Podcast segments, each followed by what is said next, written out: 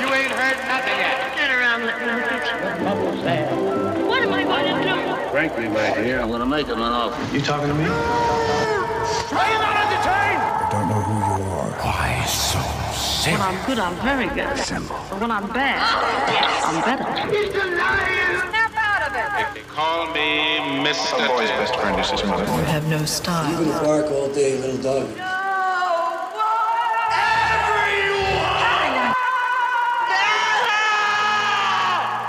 Fasten your seatbelts. It's going to be a bumpy night.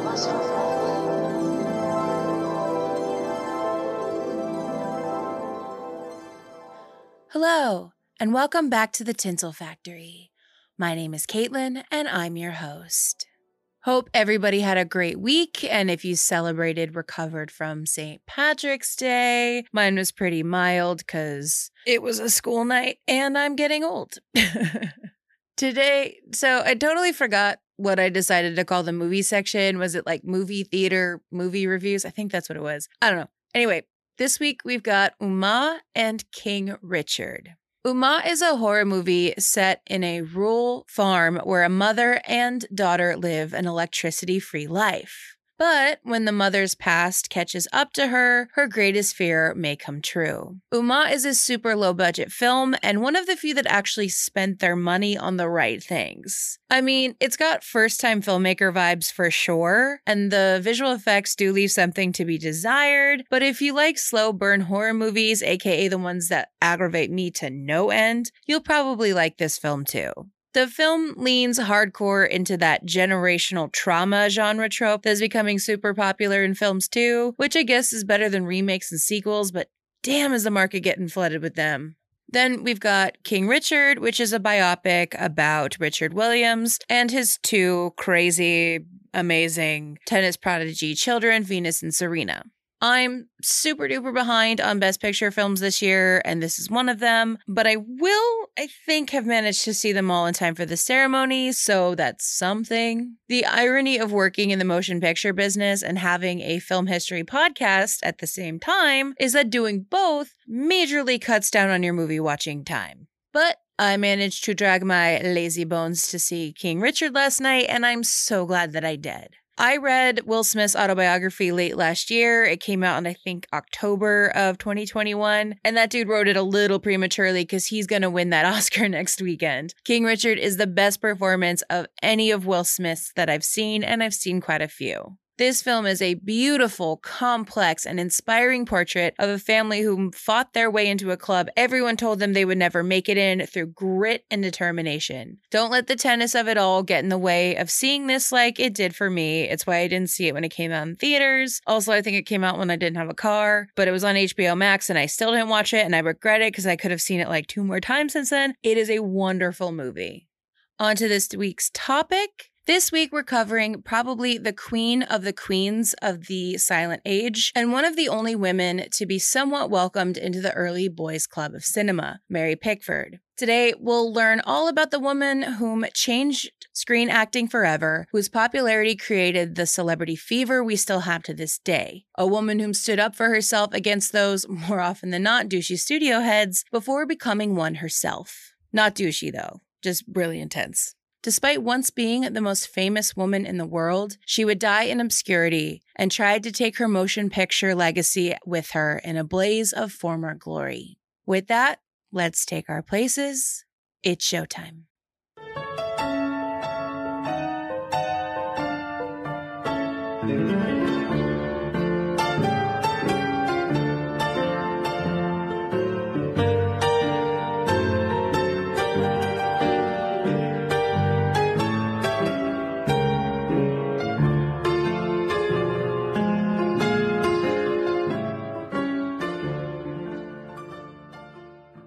Mary Pickford was born Gladys Marie Smith on April 8, 1892, although she'd later claim 1893 or 1894 because ageism, in Toronto, Canada. Her father, John Charles Smith, was the son of English immigrants and worked a variety of odd jobs, while her mother, Charlotte, was a seamstress. She had two younger siblings, Lottie and Jack, whom would follow their big sister's footsteps into acting to far lesser success. The patriarch was an alcoholic whom died of an alcohol related accident in 1898 when Gladys was just five.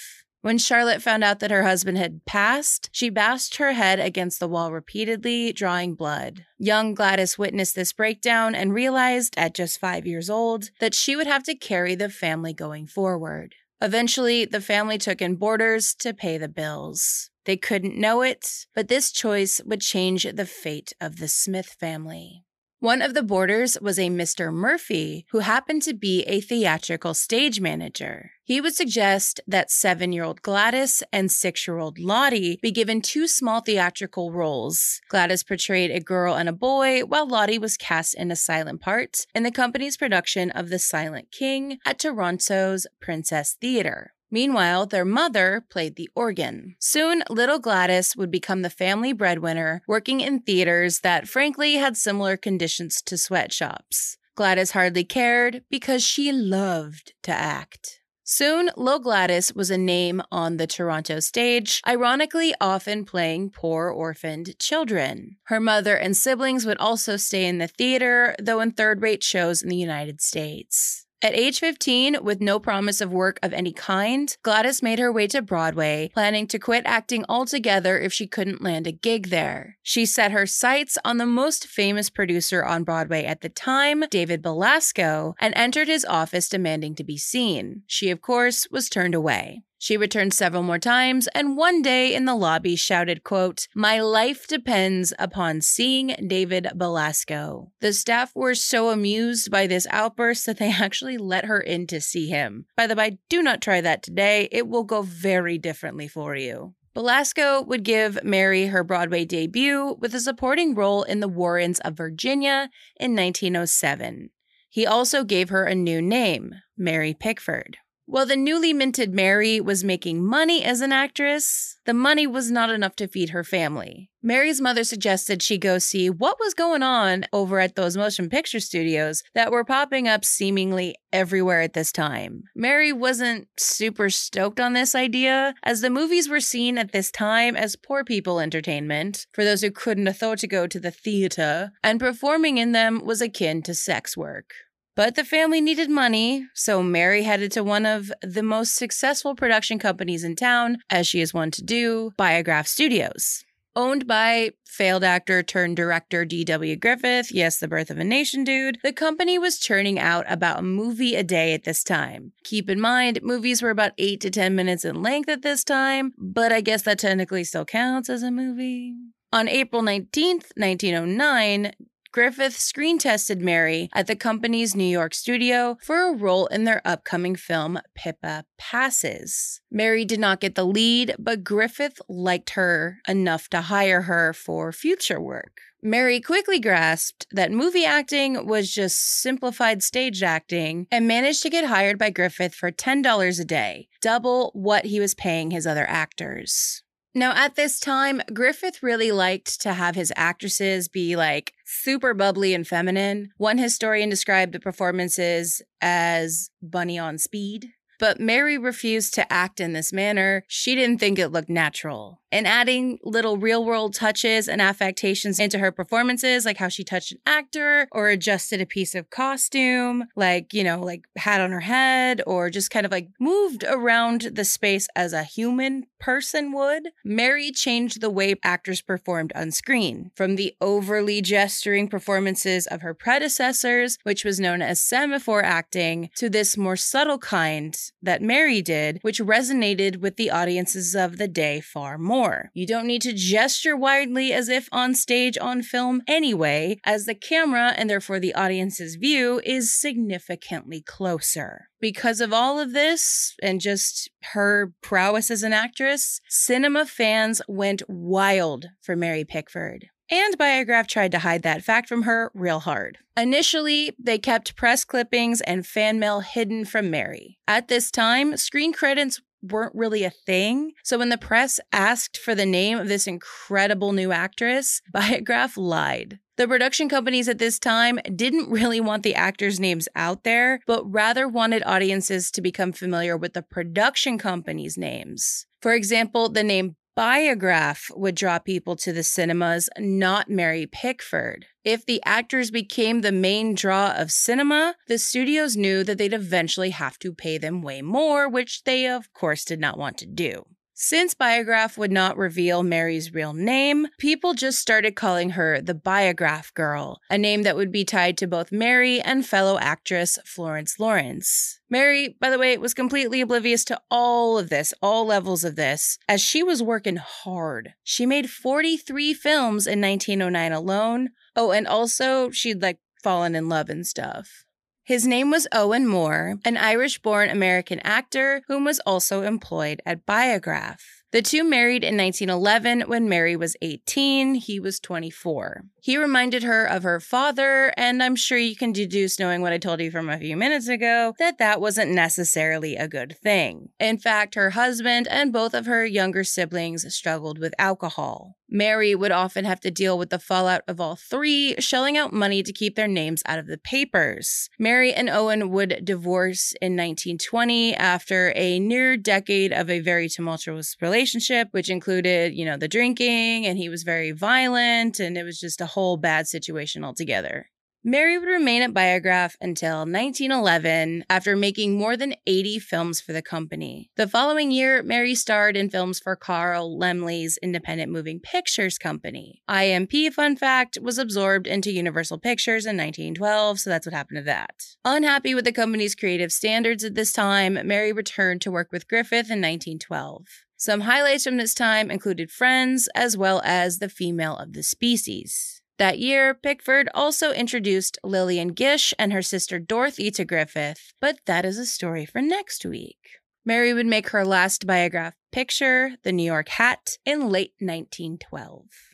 Mary very briefly returned to Broadway, but soon found herself missing film. So, in 1913, she decided to make the change for good. She picked up her roots, which included her family, and moved out to Hollywood to work for Adolph Zukor, aka that Paramount dude. But at this time, his piece of the pie that would become a part of Paramount was known as Famous Players in Famous Plays. For some more information on this time and what Paramount was kind of going for at this time, check out my September 6th, 2020 episode on Paramount Pictures. When Mary moved out west, Hollywood was still in its primitive stage, but her third feature film in town would change everything. A lot of what was being doled out to the audiences at this time was like stuffy Victorian period pieces, which people were getting tired of. So 1913's Tess of the Storm Country was a very welcome change. The film took place on the Scottish moors with a Santa Monica beach standing in for the locale, with Mary playing a spunky orphan whom wasn't afraid to stand up to authority. The film also brought front and center Mary's iconic thick curly hair, which audiences adored and obsessed over. This film is also the only of Mary's from her first year in Hollywood to survive in its completed form. Tess of the Storm Country was a massive smash, breaking box office records and essentially creating the movie magazine industry, which would eventually lead to the tabloids. It was through these magazines that everyone would obsess over Mary. All of this mixed together would also kick off the star system in Hollywood. So, yeah, quite the train reaction. This time around, Mary knew she was a big deal. So, two years and a bevy of box office smash films after Tess, Mary demanded she be paid half a million dollars a year, which, even by modern standards, that ain't chump change. She was also the most famous woman in the motion pictures, second only to Charlie Chaplin in popularity. She also wanted full control over all of her films because she believed she would do a better job making them. She knew what her fans wanted to see. She was soon given control over six films a year, many of which were based on children's stories. This included Rebecca of Sunnybrook Farm and A Little Princess. In addition to her base salary, Mary was given half of her film's profits with a guarantee of $1,040,000, which is about $18.7 million in today money, making her the first actress to sign a million dollar contract. She also became vice president of Pickford Film Corporation. In fact, Mary may be the most successful producer of the silent film era. So successful, in fact, that in August 1918, when Mary refused Zukor's terms for a contract renewal, she was offered $250,000 from Zukor to leave the motion picture business forever. She, of course, refused and moved to First National Pictures. One of the first things Mary shot with them was 1919's Daddy Longlegs. She was 25 when the film was shot, and Mary, who was either a little under or a little over five feet, depending on the source, could blend in seamlessly with the children, whom played the other orphans in the film, whom were all around seven years of age. Mary understood the struggles of childhood better than most, and this brought a vulnerability and authenticity to the little girl part she played, even though she was three times older than her scene partners, especially in this film. Her betrayal of child abuse was light years ahead of its time. During World War I, Mary made several war propaganda films. She also promoted the sale of war bonds. In a single speech in Chicago, she sold an estimated $5 million worth of bonds. Despite being Canadian, she was, you know, a symbol of Americana, and she was christened by the U.S. Navy as an official little sister. The Army named two cannons after her and also made her an honorary colonel. During the tour, she also caught the Spanish flu in 1918, but recovered. Also on the tour, she would meet her soon to be second husband, Douglas Fairbanks. The two began a relationship on the sly as both were married to other people when they met. It would soon become a relationship for the ages. Mary was terrified that she would lose her career if she got divorced because it was very taboo at this time, but took the chance anyway. Days after the divorce to Owen was finalized, Mary and Douglas were married and went off on a whirlwind honeymoon. Thousands of people mobbed them during a simple walk in a London park. Similar situations would follow them in every country and locale they visited. They were superstars in a time before anyone knew what to do about the public fear of seeing a famous person, so this caused quite a lot of chaos. Everything the couple did became news, from building a house, which they called Pickfair, to any dinner party or event they attended. The two had become the king and queen of the movie industry. Everyone wanted an invite to their home. If you were like tippy top famous or fancy in the 1920s, regardless of the industry you were in, you more than likely at one time or another were invited to the four story 25 room Pickfair. At the end of the day, though, Mary was an artist first and foremost, and soon tired of playing little girls. She was in her late 20s and she felt it was time to grow up on screen. Her audiences and the studios that were financing her at this time said no. While the little girl parts had only been a small section of her career, the damage had been done, and Mary likely became the first actor to be fully typecast. In 1925, years after she'd even become her own boss, Mary asked Photoplay magazine readers to write in what parts she should play next. They gave the then 32 year old a list that primarily consisted of parts for like 12 year old girls. For example, Anne of Green Gables and Heidi. Not bad roles, but incredibly inappropriate for a 32 year old. But I'm getting a little ahead of myself. Back in 1919, Mary, along with D.W. Griffith, soon to be husband Douglas Fairbanks, and Charlie Chaplin, the group formed the independent film production company United Artists so that they could have more control over their films. Movie mogul Sam Goldwyn, upon learning of this, declared famously, quote, The lunatics have taken over the asylum. Mary would become the one of the four dealing with the day to day while the others were off making films for other production companies. Why? Probably money. But Mary literally became the person in the group project who ends up doing all the work. She also knew that United Artists needed money to make movies, and she also knew her audience incredibly well. So she made Pollyanna in 1920, which she hated doing, because little girl part again, but that her audiences, of course, loved. The film made over $1 million, which was very good back then. Despite not even making a film with them for many years, Chaplin and Mary were often at odds with each other over the direction of United Artists, and her biggest issue with him was that he was off making films for other studios, and United Artists got zilch and nada of the money that those films were making. Why did he put his name on something if he wasn't going to work on it? At the end of the day, Chaplin just didn't have the business sense that Mary did. She could see the booming business of the pictures and the opulent movie houses that were springing up. These theaters were bringing new audience members in, and unfortunately, something that she couldn't see was that these audiences no longer wanted the old stars. After a decade or so of pretty much getting to call her own shots, something entered the film industry that would be Mary and her husband and so many others' is undoing the talkies. My Best Girl from 1927 would be Mary's last silent film, which would also star an actor named Charles Buddy Rogers. Their on screen chemistry was sweet but electric. With the introduction of sound, Fairbanks ditched Hollywood to go hunt tigers to lick his wounds, as rich white dudes are wont to do, leaving his wife alone to pick up the pieces. She was alone for months. Then he got busted for having an affair with a society flapper named Sylvia Ashley. The two carried on an affair for years, marrying in 1936 and divorcing three years later. If her name sounds familiar, it's because she would later become Clark Gable's fourth wife.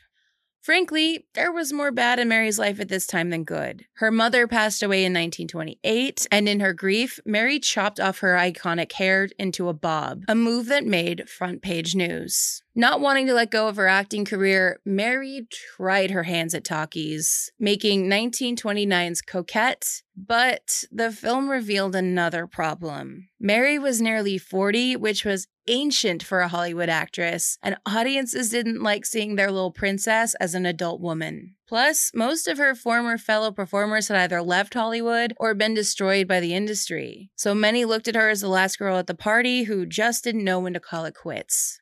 Some good came out of the talkies, though, and Mary would win her first Oscar for Coquette at the Second Academy Awards. Mary and Douglas had been founding members of the Academy of Motion Picture Arts and Sciences who put on the Oscars, so this didn't come as much of a surprise that she won one of them. But hey, the woman was busting her ass. If the Oscars had existed, you know, at any point in her career, she would have won a boatload of them. So, you know, whatever. Coquette was also a box office smash, as many wanted to hear what Mary sounded like. This novelty wore off after just one film, and she made a few more, but none of them had anywhere near the success of her glory days. So, Mary's last film as an actress was 1933's Secrets. Mary's 16 year marriage to Douglas Fairbanks, though they had been estranged for some time by this point, came to an end in 1936, like I said, after several attempts at reconciliation, mostly on Mary's part. But Douglas had moved on with the flapper lady. Douglas Fairbanks Jr., whom was senior son from his first marriage, later recounted that both his father and stepmother regretted that they didn't reconcile. In 1937, Mary remarried to her former co star Charles Buddy Rogers. The couple adopted two children, a six year old in 1943 and a baby in 1944. Motherhood did not come naturally to the actress, whom had highly problematic relationships with her kids throughout their lives. She criticized their physical imperfections incessantly, and both children later said their mother was too self absorbed to provide real maternal love. She, frankly, just missed the adoration and attention of her fans and the public at large, and her children weren't enough for her to fill that hole in her life, which is incredibly sad. Mary also struggled with the idea of being a stay at home mother. She'd been working full time since she was eight years old. How could she possibly stop that now to be home all the time? Mary continued producing, but no longer starring in films for United Artists, as she attempted to figure out what life after being the most famous woman in the world was like. She was really the first actress to do this, so there was no roadmap, and she struggled extensively. To make matters worse, Mary's younger siblings, both of whom had been lifelong alcoholics, died in the mid 30s from complications due to their conditions. In order to give back to the industry that had given her her entire life, and after seeing former colleagues like D.W. Griffith die in obscurity and poverty, Mary started the Motion Picture Home for the Aging, somewhere that older performers and filmmakers could be taken care of in their twilight years. This was not the first time she had done something like this. At the end of World War I, Mary had set up the Motion Picture Relief Fund, an organization to help financially needy actors. It is still around to this day, as is the Home for the aging. In 1955, she published her memoir, Sunshine and Shadows. Mary and Charlie Chaplin remained partners in United Artists, ironically, for many years. Chaplin left the company in 1955, and Mary followed suit in 1956, selling her remaining shares for $3 million.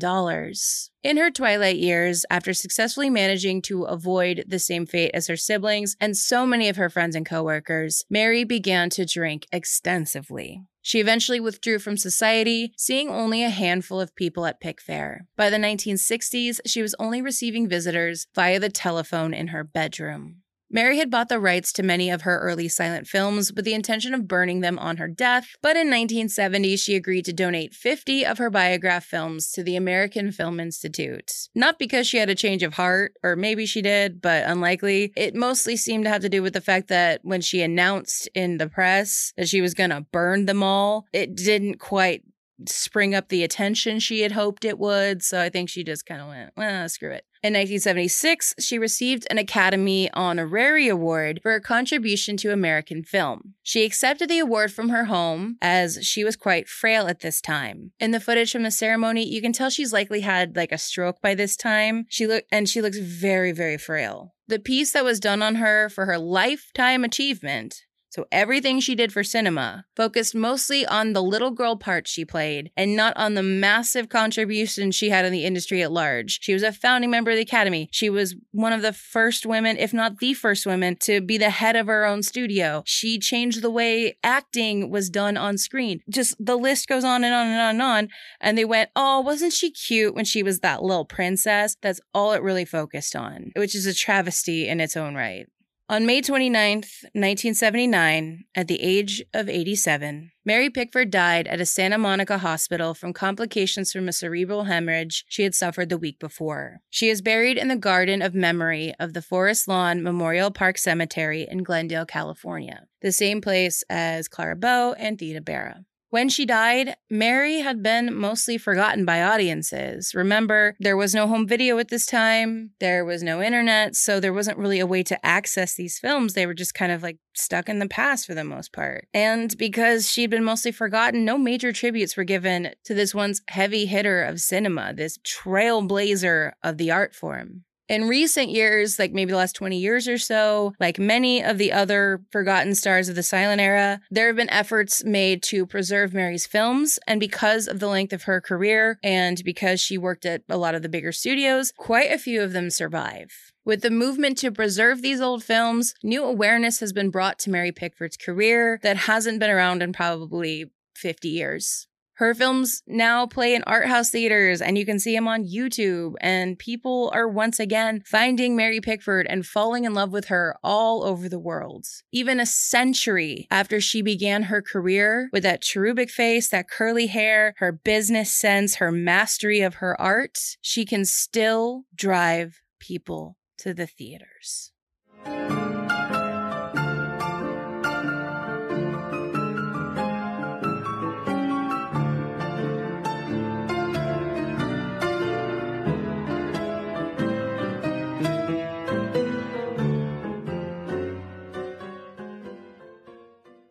And that's going to do it for this week.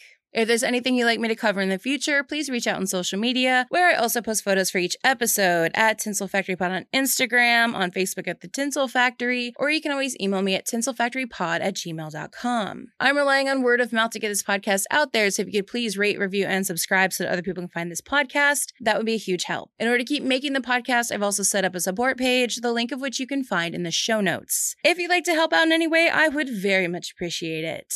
I've also got merch. I had a nice merch week, mostly thanks to my friends, but thank you anyway. Check it out at the link in the show notes. Next week, one of the few silent actors to thrive in both silent and talking pictures. A woman who would have a 75 year career and would become known as the First Lady of American cinema, Lillian Gish. Thanks again for listening, and until next time, that's a wrap.